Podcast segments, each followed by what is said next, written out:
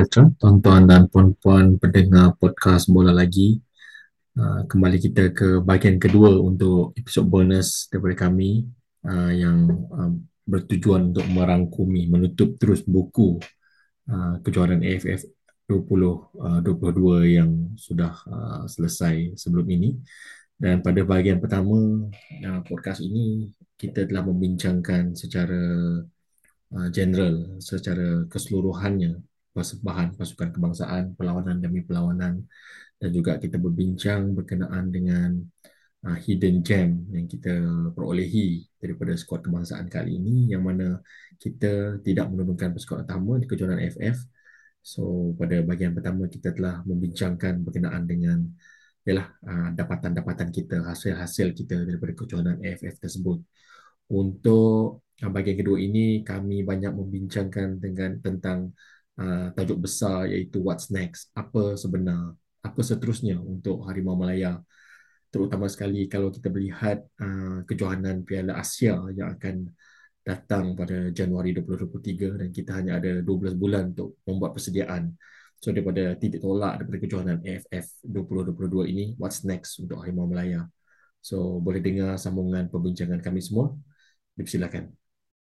So basically kita tahu uh, pasukan Harimau Melaya yang kita hantar untuk AFF kali ini uh, bukan pasukan utama kita. Kan? So apa yang kita harapkan macam apa yang Azim panjang lebar cerita dan macam yang kita dah cover pada episod-episod sebelum ni, pemain-pemain ni telah to continue dia progress lah sebab kita memang dah ada establish uh, squad and I think what uh, establish squad untuk untuk national team tapi with this exposure what they have shown us tu memang kita ada capability lah beyond the beyond the the, the established stars lah kan. Macam tu lah. Macam Azhar Azmi macam Kimi lah. So what they need to do lah once uh, Liga Super kembali uh, Februari nanti kan.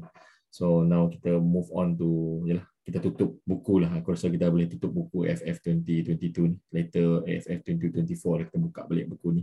Dan kita buka buku baru iaitu buku Liga Super 2023 yang akan bermula Februari nanti kan So I think the best way untuk kita pivot kepada topik ni adalah kita tengoklah uh, macam yang uh, Azim cerita tadi uh, macam mana progress pemain-pemain yang ada pada tim nasional sekarang tu. So kita tengok uh, ke mana dia orang boleh pergi untuk Liga Super ni lah. I think first of all yang paling high profile lah uh, kita cerita pasal Pawi. Aku rasa baru hari ni tadi tim uh, Ratchaburi nama tim tu. Uh, dia baru announce yang yang Pawi is joining them lah. So Ratchaburi tim uh, Thai uh, uh, apa tim Division 1 Liga Thailand. Aku Google Google dia rupanya pernah jadi champion tahun 2012 quite recent. So so kau ada apa-apa komen tu pasal this this transfer from Pau, uh, Pawi daripada JDT ke Ratchaburi ni? Dia dia transfer ke loan sebenarnya? Loan. Loan. Loan. Tu. Oh loan. Loan Dia together dengan loan dari uh, JDT. Ah uh, daripada CDB. ada seorang lagi ada seorang lagi yang Mali punya Mali tu kan? CDB oh. CDB Mali punya Mali oh, player. CDB. JDT juga. So dia ada two yes. two players from JDT loan to that club. Oh okay. Betul. So, apa, apa komen kau Phil pasal transfer ke Liga uh, League One Thailand ni untuk Pawi? Okay uh, Safawi dengan uh, menaik apa peningkatan mendadak Arif Aiman eh last two season lah. So Safawi dia dah hilang lah dia punya first, uh, dia punya position dekat JDT and he never regain his top form zaman uh, big Tang Cheng Ho zaman dia pegang MVP kan. So uh, Pawi is not the the same Pawi yang menang MVP lah. So quite interesting lah the MVP from Safawi pergi ke Arif Aiman who replace him kat JDT So the next 12 months ni uh, he really really need uh, uh, playing times lah, playing minutes. So asalnya transfer ke Liga Siam is apa is best option for him for now kan. So, hopefully lah, hopefully dia dapat dia dapat uh, minutes lah dekat Rochung Buri. Aku sendiri pun tak pasti uh, siapa kat import lain kat Rochung Buri or better players than him or dia akan jadi pemain backup ke first team uh, yet to be seen lah. But Safawi satu satu benda Safawi ni dia mesti ada jiwa lah untuk main dengan Malaysia. So even Kim Panggung pun nampak dekat apa dia punya attitude. And hence uh, dapat Captain Ahmed kan one of the trio dapat Captain. So the semangat, the jiwa untuk Anwar itu masih ada. And obviously dia memang akan try to his worth lah to to get to the apa the flight to to Doha Qatar lah. So all the best Safawi. Uh, personally aku aku sebenarnya agak kebaya lah. I I really hope uh, the best for Safawi because he is good lah. He is good. Just that injury, uh, hilang form dan dia tak dapat tempat JDT, terus terus combo tu tak tak doesn't help lah. So all the best lah dekat Rochu Guri. All the best kepada Pawi lah. So selepas Pawi another high profile transfer yang melibatkan pemain-pemain uh, yang bermain pada AFF 2022 ni adalah the the Selangor trio lah. Trio Selangor tu. Uh, Jimmy, Faizal Halim dan Ruben Terran kan rasanya. Uh, tiga pemain yang melengkapkan perpindahan ke Selangor. So kita minta resident Selangor kita lah untuk untuk komen pasal perpindahan ni. Uh, what good it will bring to Selangor, what good it will bring to the national team lah untuk perpindahan Jimmy, Fazal Halim dan Ruben Terran ni Pan? Pada kau Pan? Uh, pada aku, ia satu gabungan yang uh, lebih menarik lah untuk Selangor tahun ni. Sebab aku rasa dalam dua season uh, kebelakangan ni Selangor memang really depending on uh, very very young player. Uh, terutamanya player-player yang diambil daripada Selangor 2. So bila ada uh, so-called uh, big transfer lah dari among the local punya players ni macam Faizal Halim dan uh, Kuzaimi ni. So aku rasa dia dia menambah uh, sesuatu lah dalam dalam dalam uh, dalam tim Selangor tu sendiri. Sebab um, Selangor memang ada masalah dengan Uh, penyerang dan uh, barisan pertahanan. Sebab macam aku cakap tadi dia memang really depending on uh, very young player. So bila Kuzaimi dengan uh, Fazal Halim ni ada dalam team so aku rasa ia akan sedikit sebanyak merubah sedikit lah uh, cara permainan pasukan Selangor. Lepas tu pula uh, aku rasa uh, sebagai sebagai seorang pemain uh, kemasaan yang yang dah, dah regular macam Fazal Halim dan dan Kuzaimi so dia akan memberi lebih persaingan yang baik lah di kalangan uh, pemain muda dan pemain-pemain senior dalam dalam pasukan Selangor itu sendiri. So itu yang aku nampak lah uh, untuk okay. untuk uh, Selangor Selangor uh, bersaing dalam dalam Liga Super. Boleh lah kali ni uh, misi 34 lah. Ah, insyaAllah lah. Sebab setiap tahun misi tu on je. On. Ah, sebab, sebab belum menang lagi kan. Ah, Sin 2015. Dan, so. Dan kita tak cakap hal Liga Super pun kan. Kita terus ah. dalam Malaysia. okay lah. Betul, betul, betul. Uh, okay, uh, so that's uh, the Selangor Trio. Uh, aku nak sentuh satu lagi uh, kata orang high profile team lah Azim ya. Uh, tim yang berbelanja besar not only di season musim lepas pun dia berbelanja besar Sabah ya. So Sabah ni menyaksikan uh, the addition of Darren Lock dengan Stuart Wilkin. Aku rasa Stuart Wilkin eh tak dia memang dah Sabah. Eh, Darren Lock. Darren Lock daripada PJ apa PJ PJ City kan. Wilkin asal loan ya Sim. Oh loan uh, juga. Stuart Wilkin ialah loan daripada JDT. So, so now permanent. Now permanent ke Sabah. Tak permanent ya tak tak pas tak tahu. tak, saya tak, tak ada orang tahu. macam loan je. Okay so so uh, Azim so the addition of of Darren Lock uh, Darren Lock to the team lah, kepada Sabah kan. So macam aku tanya apa tadi lah what good we bring to the team Sabah itself. And pada kau yalah kepada readiness uh, both of them untuk campaign seterusnya Harimau Melaya lah. Pada kau Azim apa komen kau Azim untuk dua pemainnya Darren Lock dan Sok Wilkin untuk uh, untuk saya uh, Stuart Wilkin ke Sabah sebenarnya sama macam uh, Safawi ya untuk mendapatkan uh, mini perlawanan ya. Beliau sebelum ini di JDT saya memang menonton banyak perlawanan JDT tapi tak berapa nampak sangatlah Stuart Wilkin uh, walaupun beliau datang ke Malaysia dengan nama yang besar daripada youth set up Southampton. Tapi beliau bila sampai ke JDT lebih kepada untuk apa uh, standby lah. Untuk apa macam ready untuk diserap ke pasukan pertama. Tapi tak juga diserap-serap. Tak juga diturunkan ke banyak kepelawanan dan beliau di loan ke Sabah.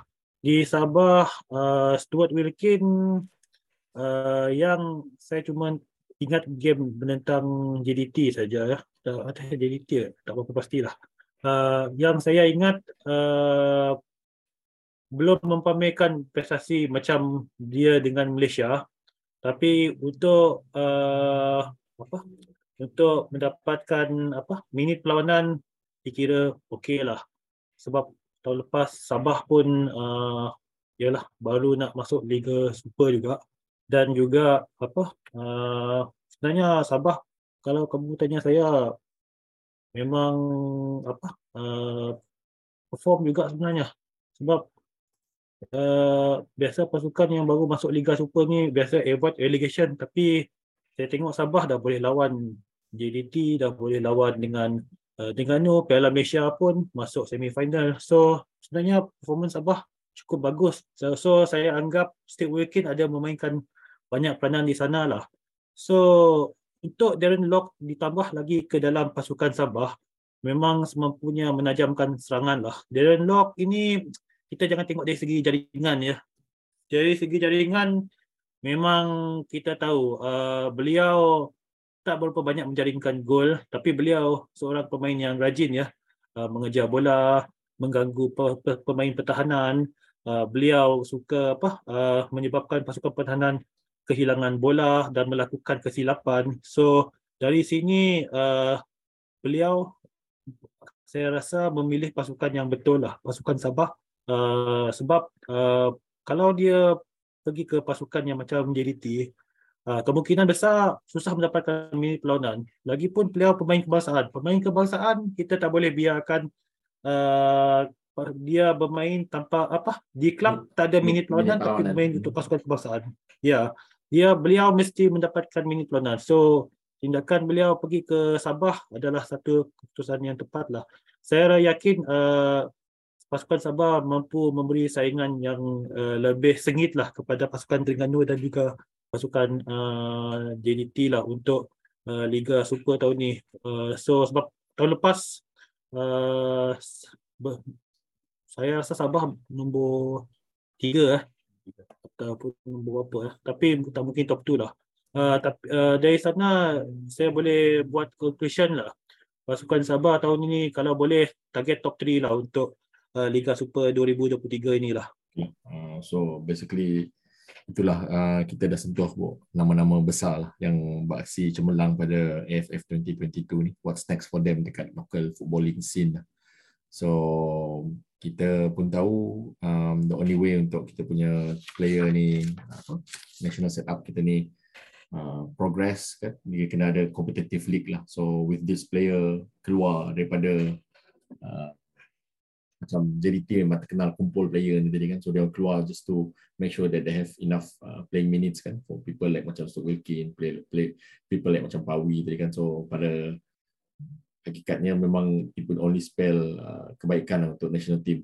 Satu lah Zim ya. Aku sorry Zim aku nak kena kena kena kacau kau lagi Zim so uh, untuk yang tak nampak video ni masa kami, kami rekod ni Azim tengah pakai jersey kucing United bukan KC, bukan KCFC tu tak? Ni tim kucing yang original yang menang Liga Rakyat ni. Kucing, kucing. Uh, Azim ya, Azim kucing Azim, Azim pakai t-shirt uh, pakai jersey kucing FA aku nak tanya pasal Syami Zuan Azim sebab kena tanya lah kan. Uh, okay. orang or, orang kita kan orang kita orang kucing kan? ya orang orang kucing kan so dia akan ya. pindah daripada tim yang tidak membayar gaji uh, SUFC uh, dan berpindah ke Seri Pahang kalau tak silap aku kan Azim So Ya betul. Uh, pasukan si faham hari ini disahkan hari ini. Oh hari ini baru disahkan rupanya. Okey Zim, apa yeah. apa kau kau apa pandangan kau uh, apa contribution dia this transfer kepada Syami? Adakah dia akan with this uh, transfer dia akan kekal uh, sebagai apa? Uh, sebagai akan dipanggil oleh KPG pada pada setup yang akan datang lah. Uh, untuk Nur Syami Zuan ya, ya beliau yang saya kenal uh, seorang pemain uh, right winger untuk pasukan uh, Sarawak dulu lah. Sekarang beliau uh, bermain untuk Pahang. Sebelum ni beliau main untuk sebelum ni bermain untuk Sarawak United. So untuk New Syami Izwan sebenarnya tahun beliau telah hilang lama uh, daripada set up pasukan kebangsaan sebab uh, beliau last bermain untuk Malaysia pun Malaysia bawah 23 sebenarnya tahun 2013 dan uh, dengan pasukan Sarawak yang terumbang ambing sekarang uh, dengan Sarawak United yang dengan kamu imagine sajalah dengan pasukan yang tidak membayar gaji pun beliau boleh mempamerkan prestasi yang profesional memamerkan prestasi yang apa uh, boleh memikat Kim Pan Gon dari sana saya harap beliau mendapatkan minit perlawanan bersama dengan pasukan Sri Pahang lah. Dengan mendapatkan minit perlawanan saja uh, dan juga mempermainkan prestasi yang luar biasa baru boleh uh, beliau menggugat front three pasukan Malaysia lah. Sekarang ni front three pasukan Malaysia ya. Uh, kita memang sedia maklum lah. Darren Lock confirm uh, top striker. Uh, Faizal Halim confirm sebelah kiri. Arif Aiman confirm sebelah kanan. Even Safawi pun agak susah nak menggugat pasukan Malaysia ini. So Safawi, uh, eh sorry Safawi pula. Dan Nur Syami memerlukan uh, kerja keras yang lebih ya untuk menggugatkan uh, ketiga-tiga ini untuk memikat hati Kim Pan Gon ya. Uh, Arif Aiman kiri kanan dua-dua boleh main. So lebih kurang sama macam Nur Syami ya. Dia pun boleh main sebelah kiri, dia pun boleh main sebelah kanan. So uh, kedua-dua bahagian ini uh, pasukan Pahang sepatutnya memanfaatkan kehadiran beliau ke pasukan Seri Pahang lah. Itu pendapat saya. Oh ya, tadi nak confirm eh, Victor Wilkins sudah permanent transfer pergi ke Sabah lah. Ya. Yeah. Memang nasib baik ada Azim. nak harap aku moderator okay. lambat lah. Apa kita tolong menolong. Okay, um, macam yang um, aku sentuh tadi, macam Azim sentuh tadi, baru-baru ni I think semalam kot memang ada um, page Harimau Melaya ada host uh, video conference dengan player-player SUFC. Uh, player-player SUFC, kalau tak silap, aku tak tengok sangat walaupun diorang tag Ultra Crocs dekat, dekat video tu kan, aku sampai sekarang tak tengok pun, aku tengok lah macam 10 saat kot video tu sebab benda sama kan, malah nak dengar. Tapi just nak komen lah um, nak tambah lah. 5, 5 bulan ke 8 bulan ke dah tak bayar gaji player ni kan. Kita ni tak bayar gaji sehari dua hari. Wah 5 bulan. Azim angkat tangan tunjuk 5 5 bulan.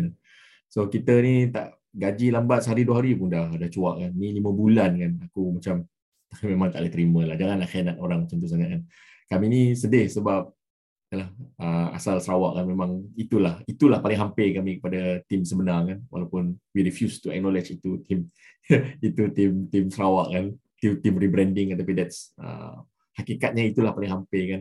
So it's sad lah uh, tahun 2023 kan masih lagi ada cerita-cerita macam ni. Kita nak masuk ke Liga Super nak start season baru. Kita tahun depan ada eh tahun ni lah ada agenda penting untuk squad uh, Harimau Melaya ke Piala Asia. Tapi liga kita ada daripada asalnya 18 tim. Uh, asalnya daripada patutnya 18 tim turun kepada 16 tarik tarik diri PJ City tarik diri lagi so last kita jadi 14 dan sekarang. Aku dah lost count sebenarnya siapa tim yang akan main Liga Super ni kan? 14 so, 14. Uh, 14 kan? So kalau macam ni lah kita punya Liga Super kan? Masih lagi masih lagi di tahap yang sangat tidak profesional kan?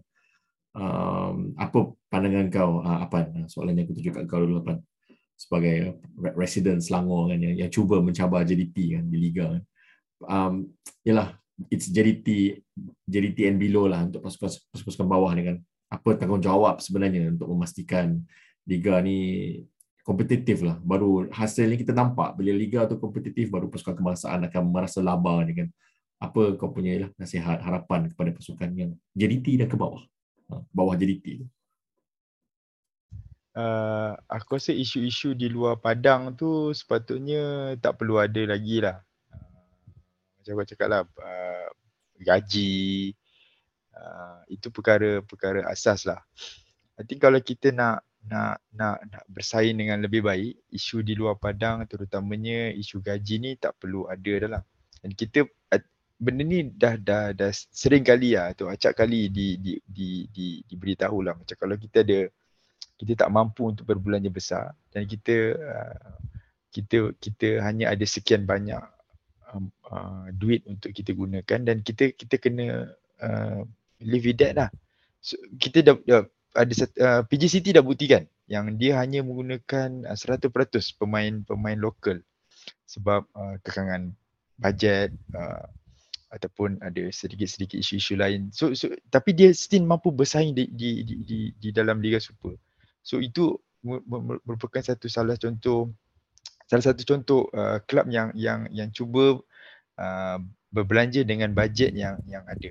Satu lagi uh, dah, dah dah dah semakin maju ni kita juga uh, uh, untuk menambah uh, untuk untuk menjadikan liga ni lebih kompetitif uh, facilities lah. Facilities pun kita kena kena tingkatkan. Aku rasa kita dah kita dah dapat tengok uh, selepas jadi T uh, ni kita kena acknowledge lah memberi contoh yang sangat baik lah dengan facilities uh, latihan yang yang yang bertaraf dunia uh, stadium yang baik dan kelab-kelab lain pun aku rasa kelab-kelab lain cuba cuba cuba untuk mengikori lah. Macam uh, Selangor sendiri dah ada pusat latihan and Terengganu. Kalau tengok latestly diorang pun dah dah memang invest on diorang punya uh, training center. Tapi kelab-kelab besar lain macam macam macam Kedah aku rasa di uh, baru-baru ni aku ada baca lah macam di bawah new owner ni pun dia orang uh, moving towards that. So kita nak kelab-kelab lain ni pun um, adalah at least basic ataupun asas yang baik uh, facilities asas yang baik untuk untuk untuk orang berlatih lah. So aku rasa dua dua dua perkara utama ni lah uh, budget uh, dan uh, pusat latihan yang baik uh, dan uh, dan dan of course kalau kalau kita tak ada stadium sendiri kita sewa stadium stadium uh, sedia ada itu itu yang kita perlu perlu utamakan dulu sebelum kita nak achieve yang uh, kita nak menang uh, cup ke whatever. So aku rasa uh, benda asas tu perlu perlu di diselesaikan supaya kita boleh target uh, untuk menang piala uh, di, di di masa akan datang. Kelab-kelab macam uh, kalau kita tengok contoh negara jiran uh, Thailand sendiri orang memang uh, melabur kepada benda-benda asas ni dulu. Sebelum orang cerita nak pergi lebih jauh kita cuba uh, sa- sa- mungkin aku boleh tambah sikit. Cuba kita bayangkan orang yang dah menang tujuh kali uh, uh, yes, piala Asia, uh, Asia Tenggara ni pun belum menang di peringkat Asia ataupun belum belum layak di Piala Dunia yang kita ni baru menang sekali ni uh, di mana kedudukan kita sebenarnya so so kalau Thailand dah dah menang tujuh kali orang pun dah ada liga yang kompetitif dengan uh, fasilitas yang baik pun belum sampai belum mampu untuk ke, untuk menang Piala Asia dan layak ke Piala Dunia kita yang ber, baru menang sekali ni di mana kedudukan kita so aku rasa itu salah satu sisi yang kita perlu perlu tengok ah untuk kita lebih kompetitif di liga tempatan kita. Ke depan. Uh, thank you for that. Tadi memang something to something to ponder lah untuk kita semua kan. Thailand yang dah level macam tu pun still tak sampai lagi. Apatah kita yang itu pun tak ada. Benda asas pun tak ada. Memang cakap pasal World Cup memang jauh lagi lah kan. Cakap pasal Asia Cup ni pun. Tak apalah. We'll see how. Kita ni fan ni boleh berharap je. Kita fan ni boleh menyokong. Kita fan ni boleh duduk dan buat podcast je itu je lah but, but we try lah we try to play our role dalam dalam this ecosystem dalam the whole idea lah okay Phil uh, I think something for you lah well, kita pivot nicely untuk fan lah kan so kalau peminat yang turun ke stadium tengok Harimau Melaya main suka tengok cara Faisal Halim main suka tengok uh, intensity Pawi suka tengok Kimi punya industrious run suka tengok Darren Lock dan suka tengok everyone lah. These players sebenarnya week in week out ada dalam Liga Super kita sebenarnya. Um, not many realize sebenarnya that thing kan. Kau datang stadium, kau minat all these player, dia, dia sebenarnya ada dekat Liga Super. Meaning to say, uh, sokong lah. Uh, turun dan tengok lah uh, pasukan tempatan kan. Apa pesan kau feel kepada kita punya peminat kan, peminat-peminat tempatan ni? Uh, pesan untuk yalah, uh, untuk berhadapan dengan Liga Super yang akan datang. What what what's your advice to them? What's your harapan kepada penyokong-penyokong bersepak tempatan untuk Liga Super yang mendatang? Hari itu kita ada bincang kan pasal uh, fans Harimau Melaya ni uh, jarang eh, jarang menghampakan lah setiap kali ada nation call panggilan pertiwi insyaAllah memang kita akan bagi servis baik untuk Hari Raya tapi sahur ada benda ni tak replicate lah kepada our local scene local footy not until uh, quarter final Piala Malaysia kan?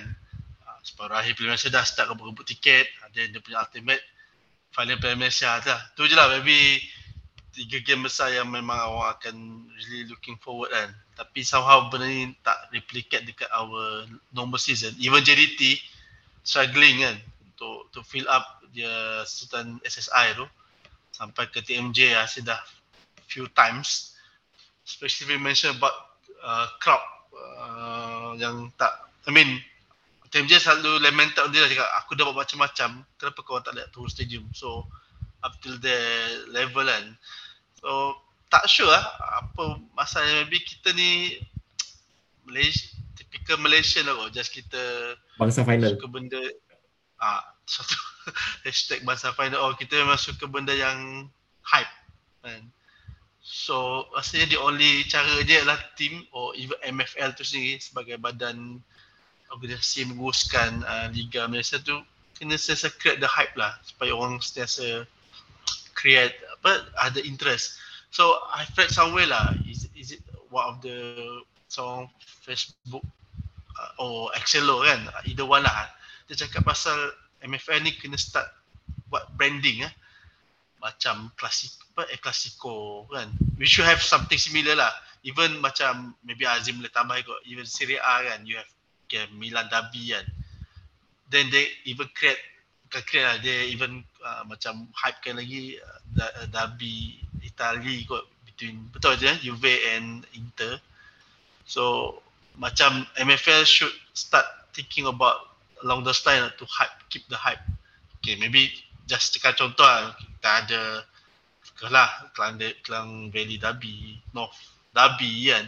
East Coast Derby benda tu lama dah ada dah Derby Derby tapi just tak di amplify lagi dah dia hype. Even kalau even Selangor JDT kan lagi lah hype ada current uh, Malaysian apa uh, Powerhouse. uh, uh, Powerhouse bisa so called King of Melaya kan. So hmm.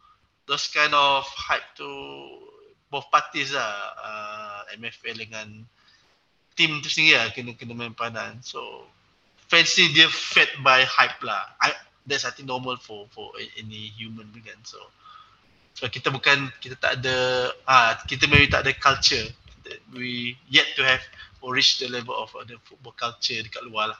Sorry to say lah but ada bibit-bibit but we still long way to go lah. Ada that's my take on this. Like you said like even JDT sendiri pun have trouble to to fill up SSI kan uh, outside of the big knockout stage and finals and everything kan. Okay lah, tak apalah. I think that like like apa macam aku cakap tadi lah uh, kita every one of us try to do our part lah kan kita macam kita ni duduk buat podcast ada geng yang actually memang uh, hype social media ada geng yang memang yalah, everyone do their part lah kita memang tahu kita sedar bola sepak uh, national ni the only way for it to go forward is dia kena ada satu ekosistem yang yang rancak lah kan so we, we play our part lah we try to play our part, our parts lagi boleh lah Okay, aku rasa that's uh, Zul, yes, boleh saya tambah Zul? Silakan Zin, uh, silakan. Uh, sorry saya uh, okay, terima kasih. Uh, sebenarnya Malaysia ni uh, saya ada setuju ya dengan culture kita ya. Sebenarnya Malaysia ni masalah dia satu saja. Kita mengutamakan Piala Malaysia lebih daripada Liga Super. Sepatutnya kita ni mengutamakan Liga Super lebih daripada Piala Malaysia. Macam di England, macam di Itali, macam di uh, Spanyol baru kita boleh majukan bola, uh, bola sepak negara uh, sebab uh, saya tak tahulah Malaysia uh, penyakit ini bila nak sembuh lah sebab uh, TMJ sendiri pun ada sebut liga patutnya diutamakan. Ini saya setuju. Sebenarnya sebelum TMJ sebut pun saya dah fikir barang ni dah. Kenapa kita asyik menidakkan liga kita? Uh, mengapa kita asyik menganatirikan liga kita dan asyik memberi perhatian kepada Piala Malaysia. Uh, dari sini kan uh, yang saya boleh conclusion uh, apa uh, liga super kita ni uh, kalau boleh uh, macam liga Spanyol lah. Ada El Clasico ada Madrid Derby, ada Del- Derby della Madonnina, uh, AC Milan versus Inter Milan sebenarnya maksud saya tu. Ah, yang namanya Zul. Rome Derby, uh, Rome Rome Derby, lidah berbelit kelakar. Eh, ber- berbelit kelakar. Derby di Italia. Uh, Rome, uh, Derby di Italia, Juventus versus Italy, eh, Juventus versus Ah, Inter Milan. Uh, macam itu yang kita perlukan uh, sebab sebab kita macam mana kita nak bagi gelaran dan utamakan uh, gelaran itu uh, kita sendiri tak utamakan liga kita. Kita asyik beri prioriti pada Piala Malaysia. Benda ni lah uh, sepatutnya di take oleh uh, liga apa uh, uh, MFL CEO uh, Stuart Stuart. Ramalingam Hmm. kalau tak sampai bila-bila pun tak habis cerita ini. Uh, itulah kamu tengok bangsa final bangsa semi final bangsa suku uh, suku quarter final uh, suku akhir lah quarter final. Inilah dah inilah datangnya benda nama-nama dia datang. Namanya datang dari Piala Malaysia. Sepatutnya Piala Malaysia ini kita jangan beri prioriti sangat. Liga Super sepatutnya jadi prioriti di uh, negara kita ini. Itulah pendapat saya lah sebenarnya. Pan uh, sebagai champion Piala Malaysia yang paling banyak sini kan. kau ni Pan, salah kau lah ni Pan. Balik-balik kejohanan tertua di Asia. Uh, betul lah aku rasa se- aku rasa sebab kat- dah budaya kan benda tu uh, se- sejarah panjang kan. So memang memang uh, terbuai lah terbuai. Aku rasa memang peminat Malaysia terbuai dengan Piala Malaysia tu lebih daripada Liga Super lah. Aku aku uh, totally agree lah. So bila bila Liga Super punya game macam orang pun tak tak aware yang minggu ni ada lawan apa. Tapi bila once it come to Piala Malaysia punya season oh semua orang macam tahu lah tahu oh hari, hari, hari ni apa lawan apa kan betul betul I think I think point point Azim tu valid lah betul lah Betul lah. So I think kita pun ada kesedaran itu kan. With with with that in mind, aku rasa that's where this this this podcast will pivot to lah. Kita we will discuss lah. We will talk about uh, Liga Super lah. Uh, we will try to focus. Kita akan cuba hype kan lah. Ya. Yeah. Uh, tuan-tuan dan perempuan pendengar sekalian, I think itulah hala tuju podcast bola lagi selepas inilah.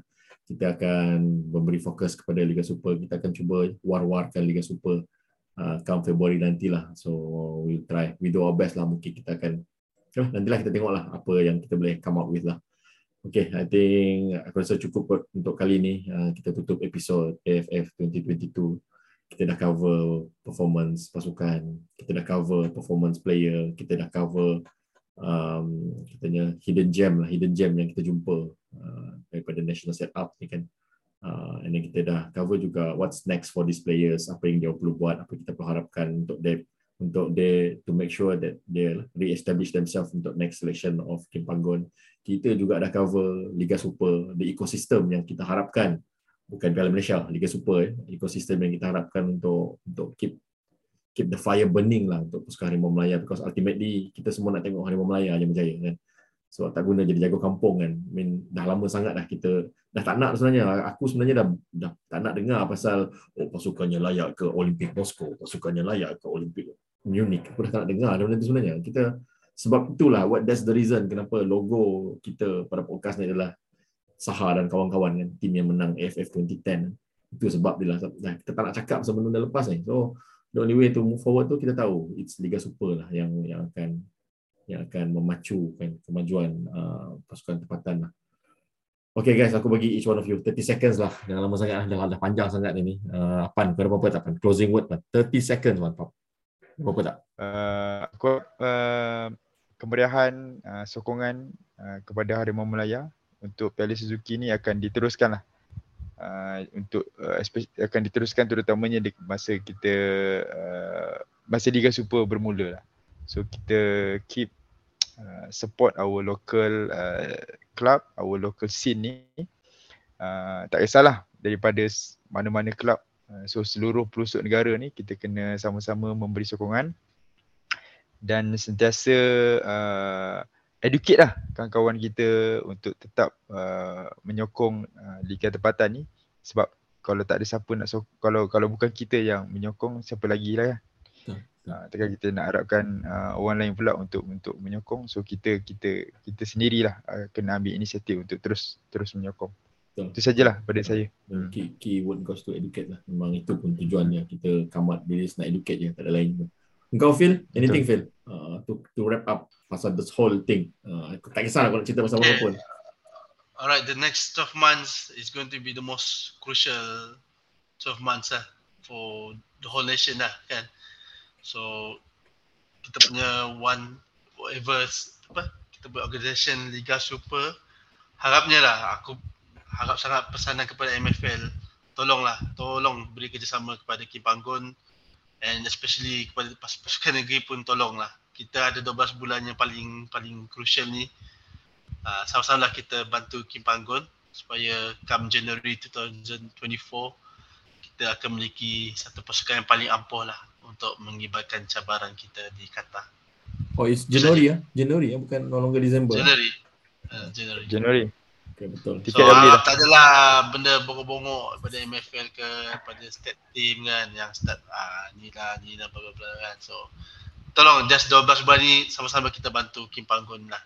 Je. Maksudnya with with with that in mind aku rasa feel it's it's safe to say that this is the most defining definitive 12 months lah untuk of our generation lah, untuk untuk Correct. So of our MFL generation lah. must get this done right, Right lah. from lah. it's it's to that point Janganlah lah. ada pentangguhan jadual ke apa whatever kan. So Faham, faham. whatever you do just fit into Kim Panggon punya plan. Simple. okay, engkau engkau Sim, what what what what do you have to say untuk kita tutup buku uh, kita season 1 kita ni. Apa what do you have to say? Okay, uh, saya ingin uh, mengucapkan selamat maju jaya kepada semua pasukan di Liga Super. 14 pasukan yang akan bersaing sengit di Liga Super 2023. Uh, saya harap uh, semua pihak ya, bila saya cakap sebut semua pihak penyokong, pengurusan pasukan, uh, uh, pasukan kelab dan juga MFL uh, semua memainkan peranan masing-masing lah. Uh, uh, dari segi apa uh, membantu pasukan negara dengan memajukan Liga Malaysia. So uh, all the best to s- 14 pasukan di Malaysia. Harap semuanya perform dengan baik dan friendly dan menjumpai adunan dan keserasian pemain pasukan masing-masing dan all the best kepada semua pasukan Liga Super Malaysia 2023. Terima kasih. Itu dari saya. Okay guys, that's nice. Okay. So with that aku rasa cukup lah. Uh, terima kasih lah kepada pendengar yang dengar daripada episod 1 sampai ini episod bonus episod ke-11. Kita tutup dulu what we call musim season 1 untuk bola lagi. Kita akan buka season 2. You will hear from us lah what's what's in store for us. Aku akan uh, kami akan post lah di di channel-channel kami di YouTube, di podcast, di Twitter semua. Uh, just watch the channel lah. Other than that, uh, again lah aku nak echo apa yang rakan-rakan panel sebut lah.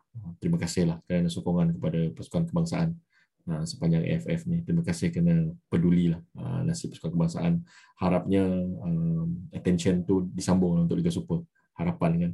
Dan macam aku nak echo juga lah sentimen everyone. Uh, harap uh, Liga Super kita ni kita fit lah dengan dengan whatever plan lah KPJ nak minta apa bagi je lah this is the definitive uh, year of our generation uh, dalam bola sepak lah Okay, aku akhiri episod kali ini dengan ucapan selamanya Harimau Melaya.